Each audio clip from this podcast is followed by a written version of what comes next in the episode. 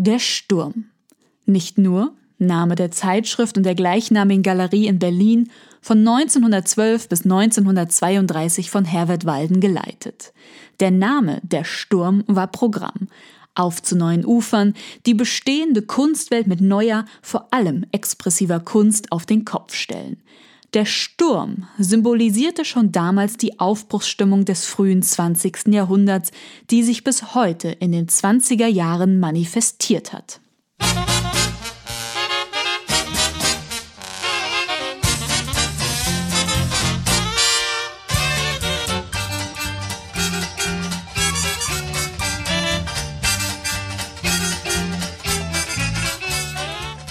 Berlin in den 20er Jahren. Es ist das goldene Jahrzehnt. Die deutsche Hauptstadt wird zur drittgrößten Stadt der Welt und ist Europas Kulturzentrum.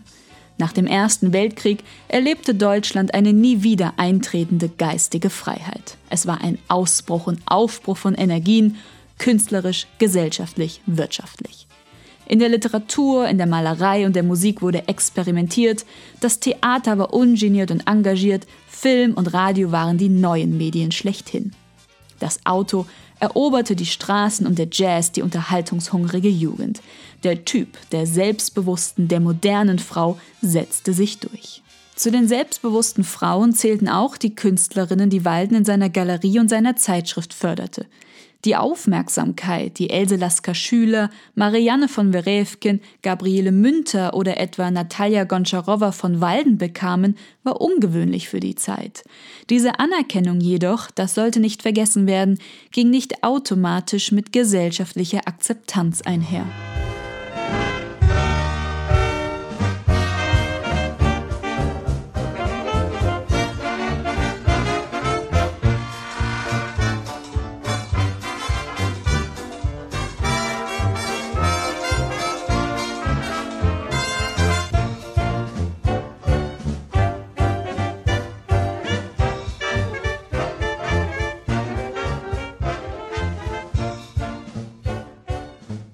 Not everything that glitters is gold.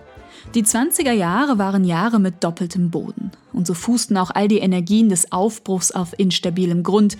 Die Politik der Weimarer Republik war ihnen nicht gewachsen. Von vornherein schwamm auf der großen Welle des Aufschwungs der Schaum der Selbsttäuschung mit. Und auch wenn man die zweite Hälfte der 20er Jahre aufgrund ihres hektischen Umtreibens die Charleston-Jahre nannte, zu sehr wurde über Konflikte hinweggetanzt, Probleme wurden ignoriert. Die goldenen Zeiten, das waren in Deutschland nur fünf Jahre, von 1924 bis 1929. Und golden waren sie auch nur für einen kleinen gesellschaftlichen Kreis. Die verschwenderische Haute Volée, die Künstler, die Intellektuellen. Die Massen litten nach dem Krieg Hunger und fristeten ihre Arbeitslosigkeit in engsten Wohnverhältnissen. Dritte Weltverhältnisse würden wir heute sagen. Die Massen blieben dumpf und unaufgeklärt und sie warteten dumpf und sehnsuchtsvoll auf einen Retter ihrer Misere. Das Dritte Reich kündigte sich schon an, der Rechtsruck war enorm, Antisemitismus gehört zum Alltag. Viele Autoren und Künstler erkannten die Gefahr früh, auch Kurt Tucholsky. 1925 attackiert er den alltäglichen Nationalismus und Antisemitismus in Olle Germanen. Er ahnte die Gefahr, wenn auch noch mit Spott.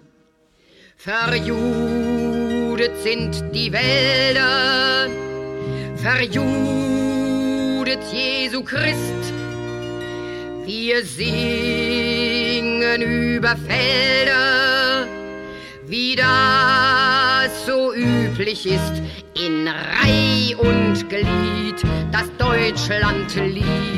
Nachts funkelt durch das Dunkel, Frau Friggas Frostfurunkel. Wer uns verlacht, der irrt sich, uns bildet Tucholskys Texte sind frech, doppelbödig pointiert. Er seziert das Alltägliche. Was immer bleibt, ist die Achtung vor dem Menschen, vor allem vor dem einfachen Menschen. Er spürt, wie sich die politischen Verhältnisse entwickeln, sieht sich selbst als linken Demokrat. Doch Texte und Musik wie die seinen erreichten keineswegs die Masse. Sie wurden in den Zeitschriften der kritischen Geister publiziert oder im Kabarett gespielt. Wenn die 20er Jahre in den USA das Jahrzehnt des Jazz waren, so war es in Berlin das Jahrzehnt des Kabarett. Die Dichter waren Tucholsky, Joachim Ringelnatz oder Friedrich Holländer. Und die Gesichter? Die Disösen? Trude Hesterberg und Blandine Ebinger, Hilde Hildebrand, Rosa Valetti oder Marlene Dietrich. Ein rätselhafter Schimmer, ein je ne sais pas quoi liegt in den Augen immer bei einer schönen Frau. Doch wenn sich meine Augen bei einem vis-à-vis ganz tief in seine saugen, was sprechen dann sie? Ich bin von Kopf bis Fuß auf Liebe eingestellt, denn das ist meine Welt. Um die Jahrhundertwende waren sie alle. Maler, Dichter, Musiker, nach Paris gepilgert und was sie dort in den Montmartre-Kneipen entdeckten, war das Kabarett. Sowas gab es in Deutschland nicht. Aufmüpfige, rebellische, frivole, parodistische Lieder und Tänze gegen die da oben. So etwas musste es auch in Deutschland geben. 1901 öffnete Ernst von Wolzogens Überbrettel in der Alexanderstraße und bald sprach man von einer regelrechten Kabarettseuche. Doch die Hochzeit des Kabarets waren die Zwanziger. Ohne Kaiser und ohne Zensur, freie Fahrt für die scharfe Zunge und nun geschrieben mit K und nicht mehr mit C. Max Reinhardt eröffnet das Schall und Rauch, auf dessen Bühne so ziemlich jeder Star der Szene anfing. Dazu gehörte auch das Berliner Original Claire Waldorf frei von jeder Konkurrenz, gurgelte, gröhlte und trompetete sie in der Charelle-Revue. Es weht durch die ganze Historie ein Zug der Emanzipation. Vom Menschen bis zur Infusorie, überall will das Weib auf den Thron. Von den Amazonen bis zur Range, raus ein Ruf wie Donald daher. Was die Männer können, können wir schon lange und vielleicht eine ganze Ecke mehr. Raus mit Männern aus dem Reichstag und raus mit Männern aus dem Landtag und raus mit Männern aus dem Herrenhaus. Wir machen draus ein Frauenhaus. Raus mit Männern aus dem Dasein und raus mit Männern aus dem Hiersein und raus Männern aus dem Dorf sein. Sie müssten längst schon fort sein. Heraus mit Männern aus dem Bau und rein in die Dinger mit der Frau. Es blühen die großen Ausstattungsrevuen. Im Metropol, in der komischen Oper, im Admiralspalast, im Theater des Westens und sogar im großen Schauspielhaus.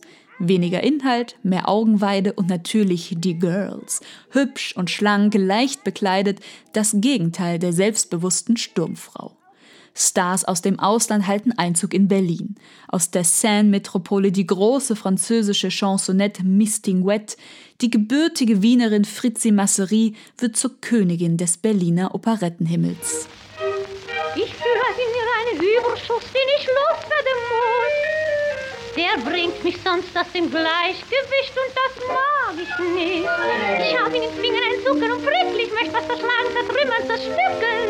Und wenn das noch alles nicht langt, dann gibt's noch was anderes. Oh, sei der heut,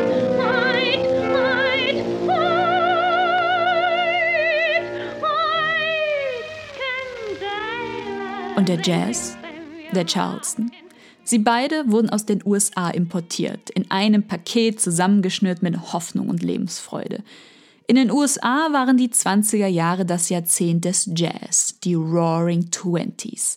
Die Szenerie von Bonnie und Clyde, großer Gangster und günstiger Ford-Autos. Und wenn der Charleston den Rhythmus des Jahrzehnts vorgab, war die Taktgeberin Josephine Baker – in St. Louis geboren, kam sie über Paris nach Berlin und trat dort in der kleinen Revue von Rudolf Nelson am Kurfürstendamm auf. Erstmals 1926. I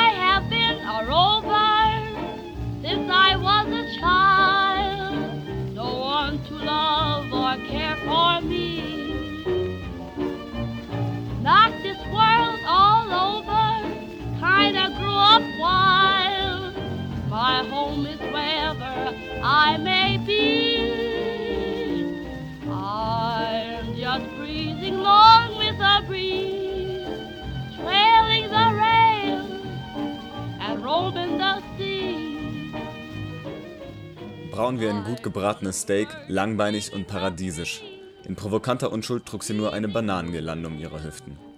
Das straff gekämmte Haar, die wippende Hüfte und das blitzende weiße Gebiss, aus dem das helle, lustig gutturale Französisch purzelte, sprachen den ganzen Inhalt der neuen Vokabel aus, die damals aus Amerika über den Ozean nach Berlin herübergeweht war. Sexappeal. Schrieb Walter Kjaulin über ihren Auftritt. Eine allumfassende Darstellung des Musiklebens der 20er Jahre in Berlin kann es nicht geben. Eine Darstellung ist aber keine gute, wenn nicht wenigstens die Boyband dieser Jahre zu Wort kommt sie auf die Sitzsamkeit und kaufte sich ein Spitzenkleid und fuhr hinab nach Theben, um dort sich auszuleben. Denn Theben ist für Memphis, das was Lausanne für Genf ist.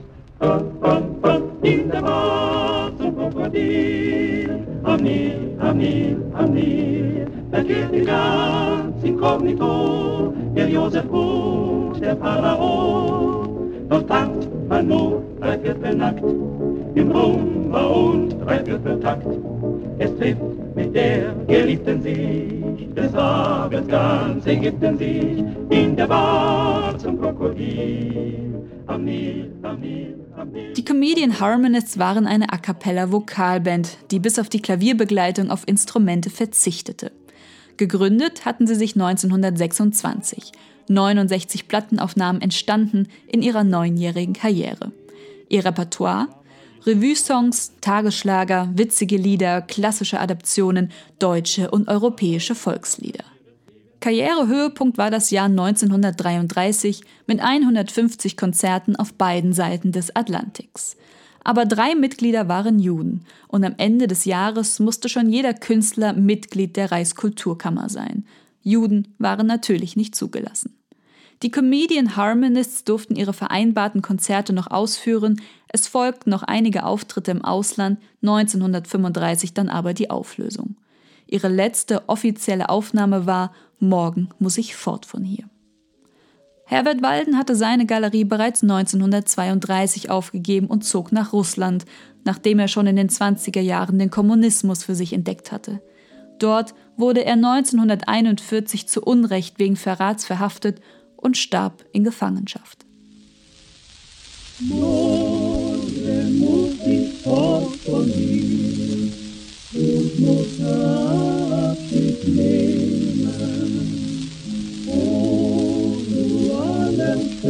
to be, I am.